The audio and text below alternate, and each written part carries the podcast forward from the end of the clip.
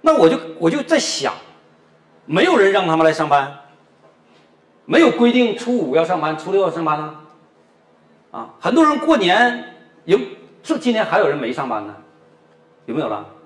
行政都来了吗？所有员工都出席了，啊，非常好啊，咱们已经已经非常好了啊，这么多人能够保证上班的第二天全员出席，去年是第一天全员出席啊，这个已经很好了啊，因为今年比去年人多嘛，是吧？那么初五能上班，初六能上班，一定是发自内心他想要来工作，这个就是心啊。他有这个心了，哎，我我得需要一个白板，有有几个词儿我需要写一写啊，哎，别别去那么多，别去那么多，去两个人去取就行啊。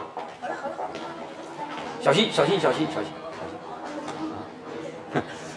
这这销售团队被训练的都是这样啊。呃，别的部门看着可能比较惊讶，这些人都疯有病啊，一说都吵冲出去。有些时候你确实需要有病啊，人正常人都不能成功啊。凡人都不能成功啊！这个人一定有超出于凡人的行为啊！你看，古往成功的人都是异异人。啥叫异人？要么长得怪，要么说的怪，要么行动怪，反正总之他肯定不是正常人啊！他 一定是怪，呃，这样人才能成功啊！那么刚才我讲到了，咱们公司，你看周末啊，经常性的就是不加班，销售口你包括咱们技术口啊，呃，也有。加班的啊，经常有同学啊来去主动的去进行加班，那么这些一定是他自己发自内心他想要做这件事情。当然了，你说说他想赚钱想什么，这些我其实不重要，一点都不重要。重要是什么？你的出发点，这出发点在哪里？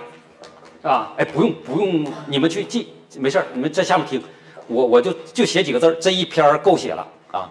我就写几个关键词就行啊，所以呢，我就跟大家去讲讲什么呢？员工当需要激励的时候，需要外力去激励的时候，你需要经常激励。过一段时间，他又哎又有各种各样的惰性了，你又要再说一遍。过一段时间再说一遍，哎，说说说就说疲了。所以做企业做管理做到最高境界是什么呢？是激发新的力量，啊，让你的内心。能够感知到这份工作我要去做，我应该去做，我要努力去做，因为人生就是这样，你努力过和不努力过。你比如说，稻盛和夫曾经说过，说人生就应该竭尽全力的拼命工作，这个词他说对了一半儿啊，所以不是所有的圣贤他都是圣贤。我们我认为，最近两千年以来，世界的圣贤都处在东方文明。包括中国的儒家啊，这个这个孔子啊，包括老子啊，道家啊，包括近代的这个五百年历史的这个王阳明心学啊一派，这是全世界我认为管理学当中的经典啊，都在这里面。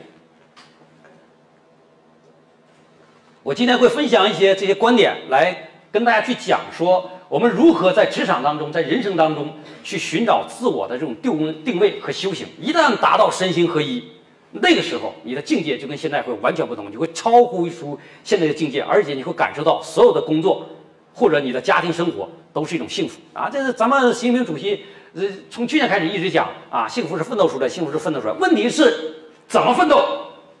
如果这个事儿你不愿意干，然后有人逼着你去干，你不可能幸福。你最多是追逐了一种结果，我们现在要的是什么？我们现在要的是幸福。所谓幸福是什么？我有意愿去做，并且能够得到结果，这个东西才能叫幸福啊。所以呢，跟大家分享这么几个观点啊。那么分享的第一个观点就是我们讲到了这个心，做事情的发心究竟是什么？我们又为什么要去做这件事情？我们得找到一个发心，这个发心如果找不到的话，这个事情你做的时候你就不可能有幸福感。你比如说咱们公司的发心，我们叫助力中国四千三百万中小企业深入落实互联网加，这是我们的发心，这是我们企业的发心啊。销售的员工感受会深一点，其他别的岗位员工感受不一定深，不重要啊。我说什么最重要？重要的是，当你每一天的努力，每一天的生活。能够在这个里面找到，在你的工作场当中能够找到愉悦的时候，这个时候的最高境界就叫身心合一啊。你为什么会痛苦？为什么会烦恼？你为什么觉得工作很累？你为什么觉得早晨起来我要爬起来去上班？我再睡一会儿该有多好，对吧？哎，晚上又要加班，我要能早一点下班该有多好？哎，我回家陪陪孩子，陪陪女朋友、男朋友该有多好？如果你不能做到身心合一，就算你有好的结果，你不会幸福，而且你会感受痛苦。这个观点来自于哪里呢？这个观点来自于王阳明的农场悟道。啊王阳明心学当中一个很重要一个阶段叫做农场悟道，是在农场王阳明三十七岁的时候，他一生功勋卓著，最后被皇帝贬到了贵阳啊这个边上的一个小地方叫农场啊，而而且别人还要害死他，他就觉得很憋屈很委屈，他说我一我给国家做了这么多这么多的贡献，为什么还要害我？还要把我贬到这种寒凉之地，贵州那地方过去那地方肯定很偏僻，对吧？很寒凉的地方，给我弄到这个地方来啊！我到底是怎么了，对不对？他就觉得很委屈，很憋屈，他就给自己弄了一个石棺材，他天天躺那个棺材里，那意思就是视死如归，爱咋咋地了。其实他到农场前，他是有点自暴自弃的。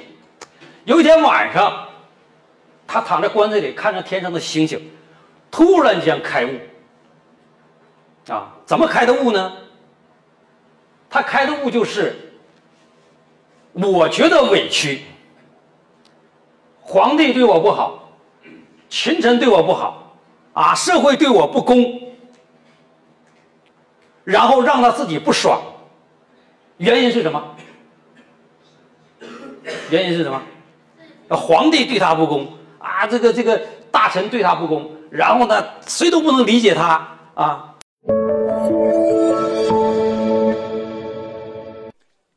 更多优质内容，请关注快科大学公众号。